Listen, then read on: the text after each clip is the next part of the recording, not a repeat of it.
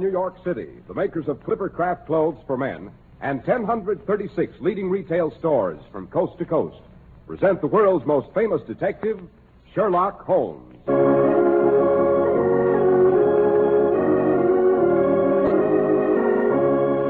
Tonight's adventure The Case of King Philip's Golden Salver. Well, if it isn't our old friend, Mr. Harris, returned from his vacation with a brand new coat of tan. Ah, but still wearing my favorite Clippercraft suit, Doctor, and looking forward to a Sherlock Holmes adventure. What's it to be tonight, Dr. Watson? Well, Mr. Harris, it uh, concerns the strange disappearance of an elaborate golden platter sent to Queen Elizabeth by Philip of Spain. It was, of course, a priceless historical masterpiece which belonged by rights with the rest of the crown jewels in the Tower of London. The Tower of London. What a fabulous place that is, Dr. It is indeed, Mr. Harris, dating from William the Conqueror. It has been a citadel, a royal palace, a state prison, and a mint. It is still a fortress, an armory, and a treasury with a resident military garrison. Quite a setup.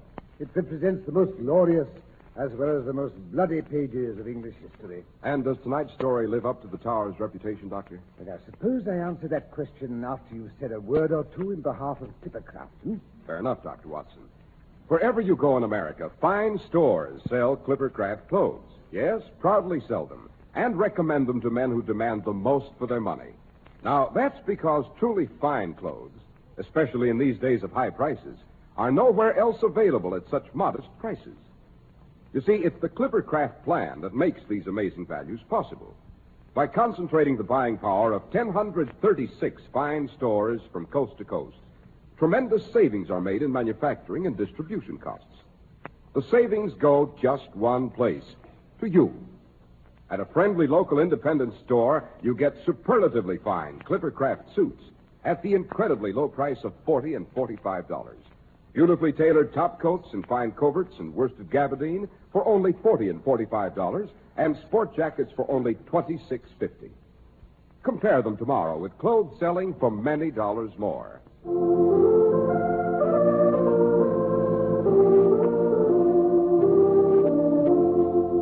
And now to return to the Tower of London, Dr. Watson. Mm, yes, it was one glorious afternoon in early June. The late afternoon sunshine cast a globe of gold on Tower Green. To the right of us loomed the great original keep of William the Conqueror called the White Tower. Say, I've seen pictures of it. Part fortress, part dungeon. Yes, to the left was Beauchamp Tower, and directly ahead was the little chapel of St. Peter. Holmes was enjoying one of his favorite forms of relaxation, feeding raw beef to the ravens who still inhabit that spot. The same spot where once stood the scaffold on which was poured out the lifeblood of some of the greatest names in English history.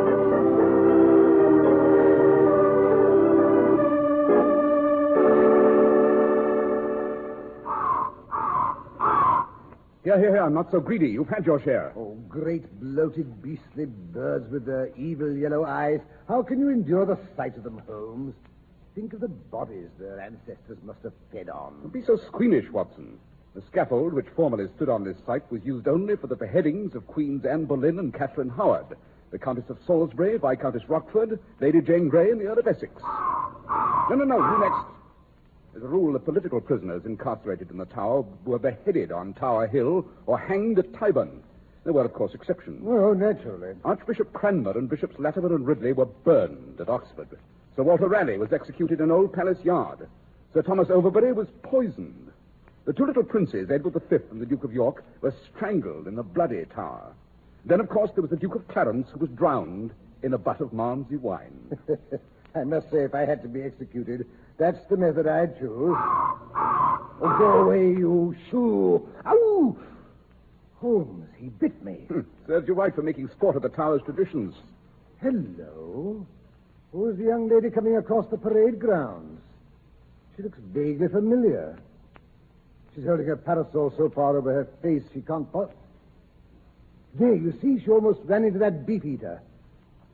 Now she just missed the old lady with the ear trumpet. What's the matter with the girl? Can't she see where she's going? Probably not, Watson. She's trying desperately to keep from crying.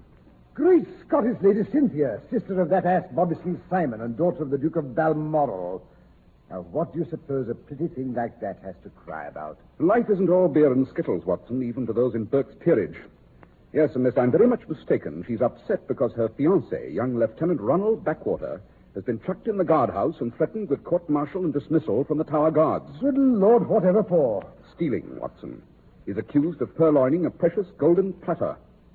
Yes, I rather thought we might run into the Lady Cynthia if we visited the tower this afternoon. Holmes, you fraud. And I thought you came here to feed the ravens. Here she is. My dear Lady Cynthia, is there anything I can do? No, no, thank you. I, I'm quite all right. A cinder in my eye. There, there's nothing. I... Wait a minute. You're Mr. Sherlock Holmes.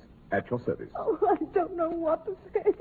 Oh, dear, what did I do with my handkerchief? Oh, allow me to offer mine, Lady Cynthia. Thank you. Oh, you must be Dr. Watson. Oh, you're both so kind to me. He didn't do it, you know. Ronnie isn't a thief. Of course not. It's all the fault of that dreadful old man. What old man? Sir Stafford Blodgett, the new mayor and governor of the tower. He's a dried-up old bachelor himself, well over forty. Dear, dear, practically senile, hey, Watson? He doesn't want anyone in the guards to get married. Blodgett. Great Scott, that must be old blood and bullets Blodgett. Yes, I believe that's what Ronnie and Arthur call him. Arthur can't get married either because his fiancée hasn't any more money than I have. Oh, I hate that old Blodgett and I wish he were dead. You're not the first to make that statement, my dear. I served under him at Maiwand where he won his V.C. The entire regiment hated his gizzard. Well, he's a magnificent soldier and as cruel a man as ever ordered his native orderly beaten for forgetting to clean his boots. Oh, the beast. Why did he have to be put in charge of the tower? Oh, dear. I'm making a perfect spectacle of myself. What will everyone think? Now, it's the heat and the sun, very, very trying. Suppose we just slip into the little chapel of St. Peter's up ahead there. Where it's quiet and dark and cool. We'll pick out a nice, comfortable pew, and you can tell Sherlock Holmes all about it.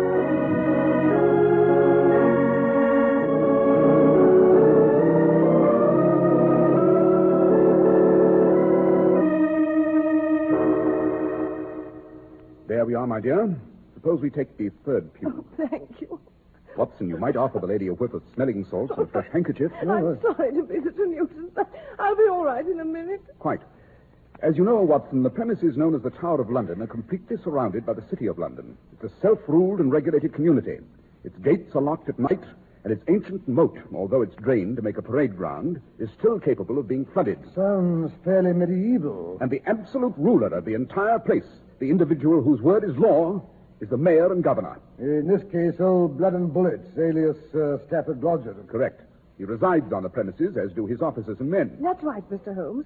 Well, last night, Sir Stafford Blodgett invited five of the younger officers to his quarters for dinner. Uh, the ones who had petitioned to marry this June, you know. Good Lord, do they uh, have to get permission from him to do that, too? Oh, no, not to get married exactly, but he does say whether or not he considers the young lady suitable, you know. And if he decides they're not? Oh, then the prospective bridegroom is advised to give up the whole idea or resign from the guards. How perfectly barbaric. Quite. So you can imagine how dithery the poor chaps were when it got round they'd been summoned to hear the verdict.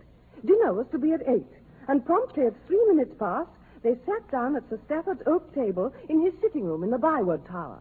Byward Tower. But I thought the governor's quarters were always in King's House. And so they are. But that would be too cozy and cheerful for the old vulture. No, he's moved into Byward Tower because it's grimmer, I'll be bound. I wonder. It has other rather strategic advantages, you know. Byward Tower. It's a curious appellation, eh, Holmes? I wonder how he got the name. Byward was formerly a synonym for password, Watson. Byward Tower has always been the main entrance to the Tower of London. Of course. That's why he's moved there. So he could spy on his men as they went in and out. There could just possibly be another reason, you know. However, suppose you finish telling me about the dinner party. Oh, it was a very elegant dinner party. Properly chilled white wine with the turbot, and excellent burgundy with the roast. Not that anyone but old Blood and Bullets had much appetite. He eats like a an anaconda. Well, finally they came to the suite. It was served on an enormous golden platter, which Sir Stafford had had specially brought in for the occasion.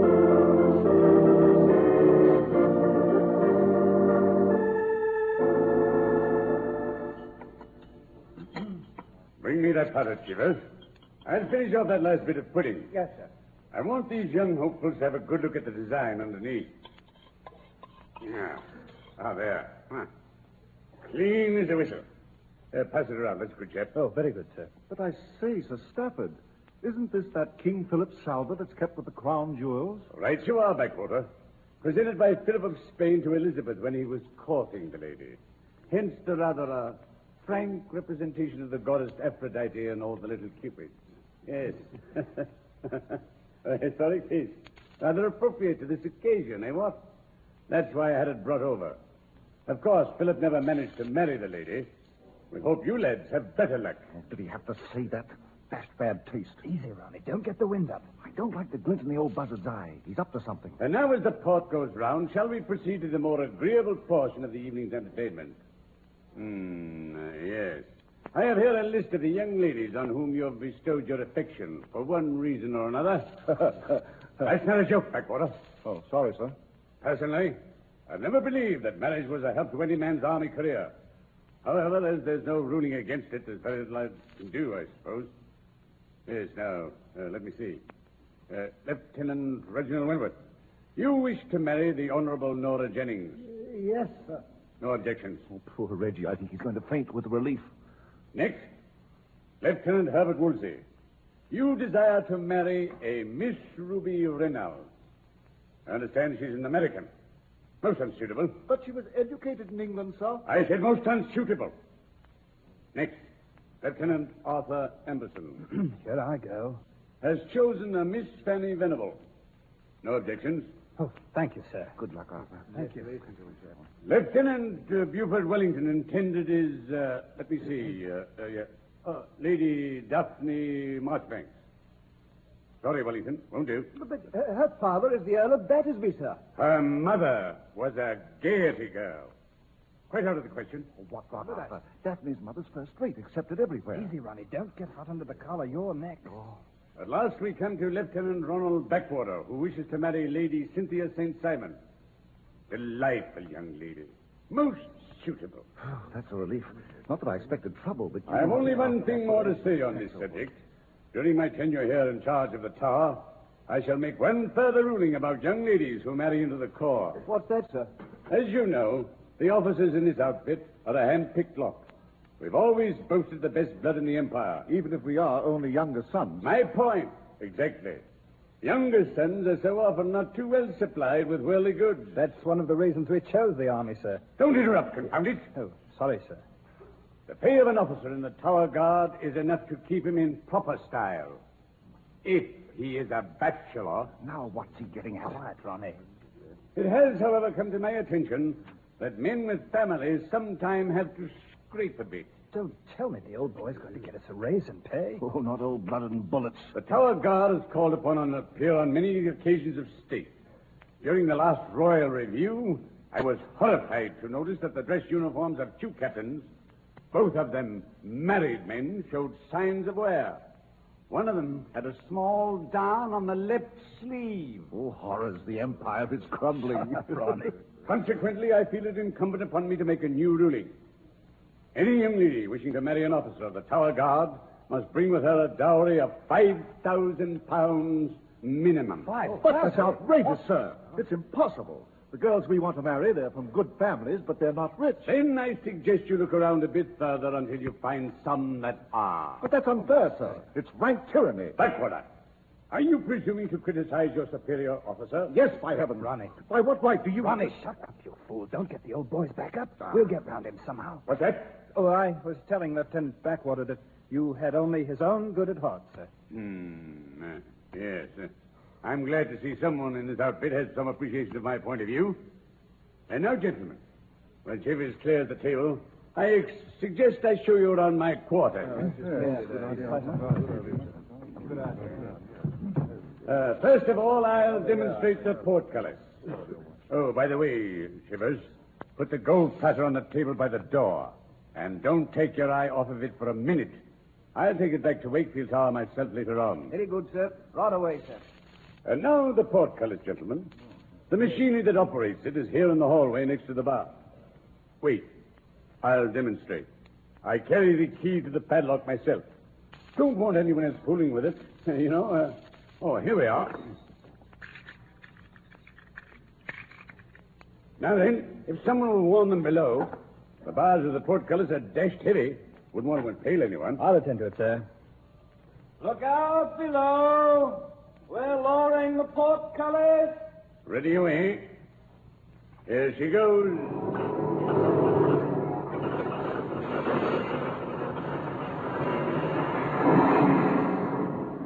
I say, sir, that is impressive.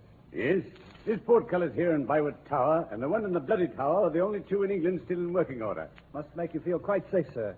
Once that's down, no one can get in. And no one can get out either. but come along, gentlemen. I'll show you my sleeping quarters.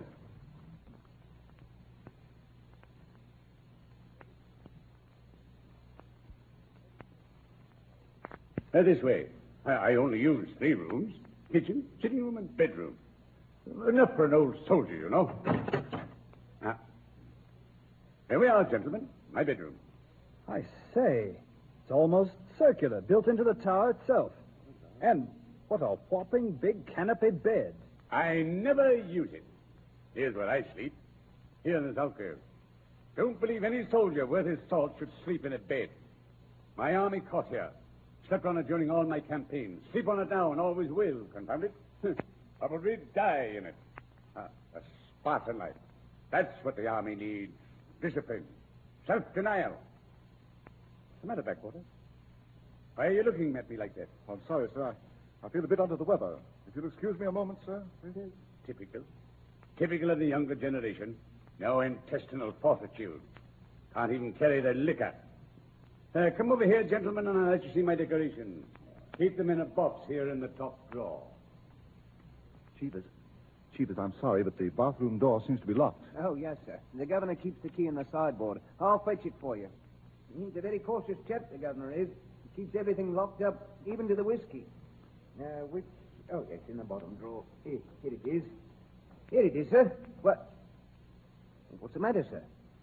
You look so stiff and funny, like he was on parade. Well, it's nothing, Cheevers. I've just had an idea. A perfectly brilliant idea.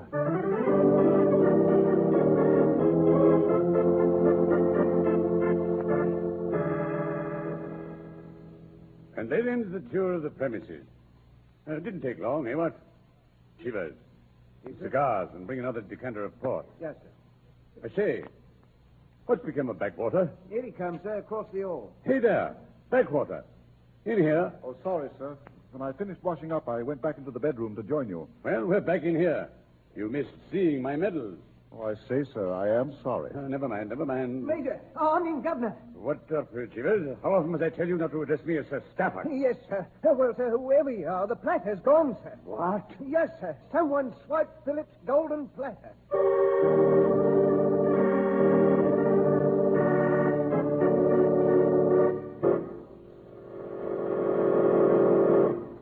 Have an eye for value, so take a lady along when you select your new Clippercraft suit.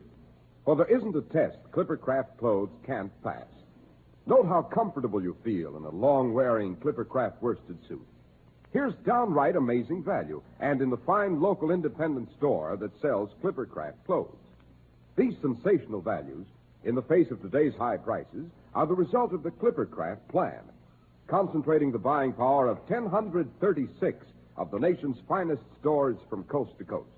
That's why today you pay only 40 and $45 for truly fine Clippercraft suits. Only 40 and $45 for top coats, and only $26.50 for sport jackets. Yes, selling expensive clothes at inexpensive low prices at the nation's finest independent stores is the great big idea behind the Clippercraft plan. That's why men who know insist on Clippercraft clothes. So be sure to visit the Clippercraft store in your city. And remember, that's one of the 1,036 leading retail stores across the nation where courtesy and friendly service are always yours. The store that is proud to add its fine name to that of Clippercraft Clothes in the label of your suit, top coat, sport jacket, and overcoat. And remember also, not every pattern is always available in your size, but keep on trying. It will pay you to wait for Clippercraft Clothes.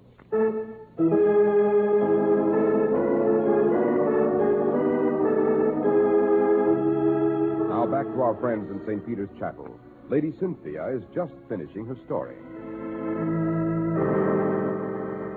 Well, you can imagine the commotion, Mr. Holmes. Quite Oh, blood and bullets, blood pressure probably blew up and burst. Oh, it did, Dr. Watson, it did. He lost all sense of proportion. He immediately accused Ronnie of having taken the wretched platter, simply because he was the only one who was out of his sight for a moment. And also because he'd come back into the sitting room to speak to Chivers, no doubt. Yes, but he couldn't have done it, Mr. Holmes. I, I mean, Ronnie wouldn't think of such a thing. My dear Lady Cynthia, I hope Ronnie insisted on being searched immediately. Oh, he did, Mr. Holmes.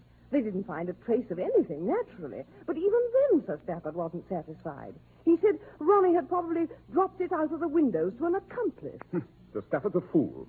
The presence of an accomplice would mean the theft was premeditated.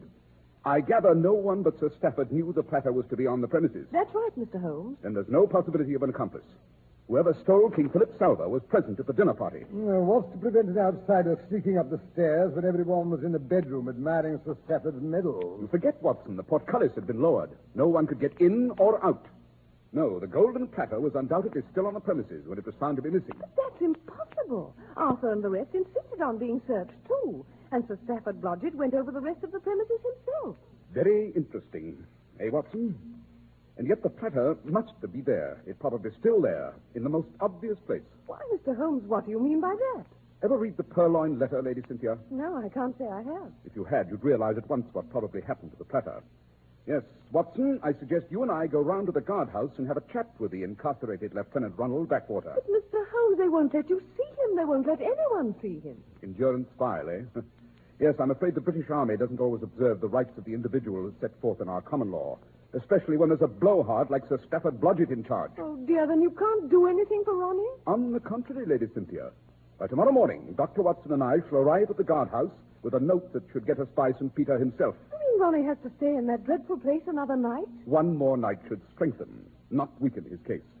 But be of good cheer, my dear. I think I can safely promise that within 24 hours, the platter will have been found, and Ronnie and all his brother officers shall have obtained full permission to marry the ladies of their respective choice. Oh, Mr. Holmes, you're wonderful. Quite.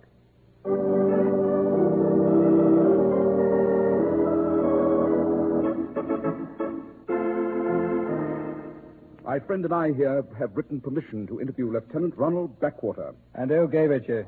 the rather august personage whose name is at the bottom of this pass. All right, let's have a look. It... Blimey, the old girl herself. And it says here, you're Sherlock Holmes. Well, I never.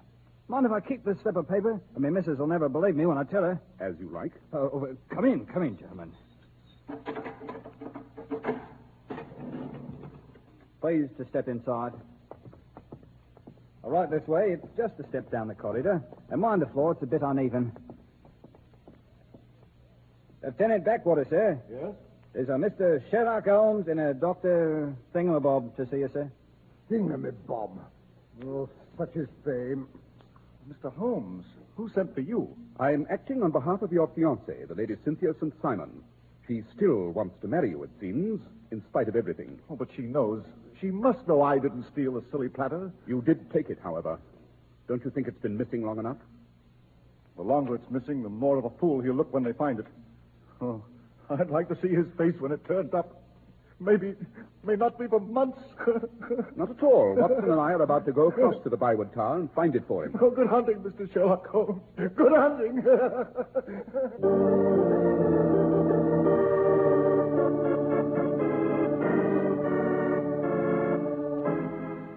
Chivers. Your name is Chivers, I believe. Oh, yes, sir. Tell Sir Stafford that Sherlock Holmes and Dr. Watson have come to trace King Philip's missing trencher. Uh, oh, you can't do that, sir. Why not? Don't tell me it's already been found. Oh, no, sir. Nobody's seen hide nor hair of it since I put it over there on that table by the door the night before last. Oh, it just meant you couldn't see old blood and, uh, the governor because he's dressing for review. Always puts his medals on for review. Rules is rules with Sir Stafford. He don't never break any of of 'em. Worse luck. Interesting. Very interesting. I'm afraid the illusions of the Tower Guards are about to be shattered. Eh, Watson? I haven't the remotest idea what you're blithering about, Holmes. Uh-oh. Here comes old blood and bullets himself. What's all this commotion in here? Who in blazes are you? Sherlock Holmes and Dr. Watson. Hmm. Dr. Watson. Weren't you attached to my regiment in the Second Afghan War? I joined the Berkshires just before Maiwand. Then why did you stay with him? Because my shoulder was shattered by a Jezail bullet, and you needn't shout at me. I haven't been in the army for some years now, and it doesn't amuse me. Bravo, Watson. Watson, who is this uncouth individual? the most famous consulting detective in the entire world, Mr. Sherlock Holmes. Never heard of him. Well, he's here to solve the mystery of King Philip's missing salver. Rats. I've looked everywhere. Evers has looked everywhere. It's not here. Oh, but it must be. It couldn't be anywhere else. You probably don't know how to look. And I suppose you do. Oh, I don't have to look. I know what it is. You don't say. It's in the only place it could be, you know. Young Ronald Backwater did remove it from the table. He took it with him to the bathroom, and later, when the bedroom was clear, he hid it in your bed. But that's preposterous. Do you think I wouldn't have noticed it when I went to bed? Oh, you would have if you slept in the bed you claim you slept in every night since you joined the army. Wait, Shall we investigate your army cot, Sir Stafford? But, uh, I think we'll uh, let Cheevers do it. Cheevers, would you mind bringing me the platter that's hidden in Sir Stafford's army cot? Yes, sir. Uh, right away, sir. Sir Stafford, I strongly suspect that you are neither a Spartan nor a celibate, as you claim to be. why, you. Where in thunder did you get that idea? The next time you have a midnight visitor, I suggest you remind her not to leave her garter hanging on the samovar. Yes, a portcullis is a handy device to ensure privacy, isn't it? You won't. You won't give me away, Mr. Holmes. I'd be the laughing stock of the entire British Army. Think of my reputation. Think of the battles I've won. Think of the men you've browbeaten and bullied. Think of the young ladies whose hearts you've tried to break. But I'll change all that. I'll turn over a new leaf. I'll be kindness and consideration itself. Here it is, Mr. Holmes. The blinking platter. Just where you said it was. You, you go to places. Now, Sir Stafford. I mean, uh, thank you, Shivers. Thank you very much.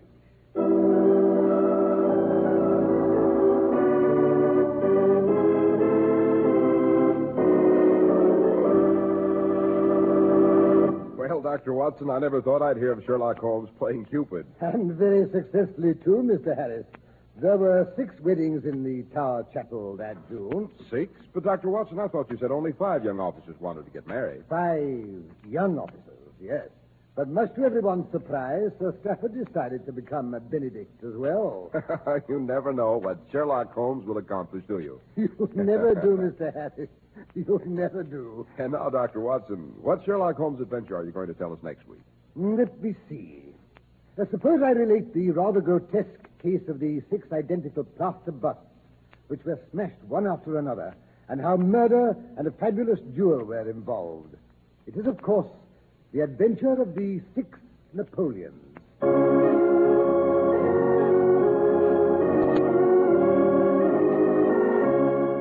The makers of Clipper Craft clothes and 1,036 leading stores from coast to coast have brought you another in the new series of broadcasts featuring the world's most famous detective, Sherlock Holmes. Our stories are based upon the character of Sherlock Holmes created by Sir Arthur Conan Doyle. Sherlock Holmes is played by John Stanley, Dr. Watson by Alfred Shirley. The dramatizations are by Edith Meiser. Sherlock Holmes is produced and directed by Basil Loughrane, with special music by Albert Buhrman.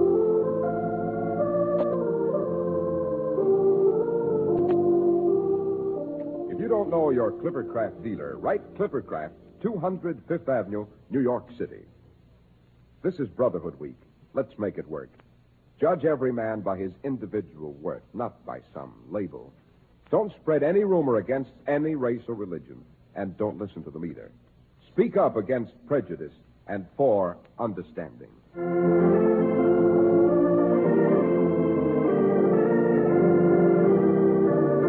Be sure to listen next week to Sherlock Holmes in the adventure of the Sixth Napoleon. This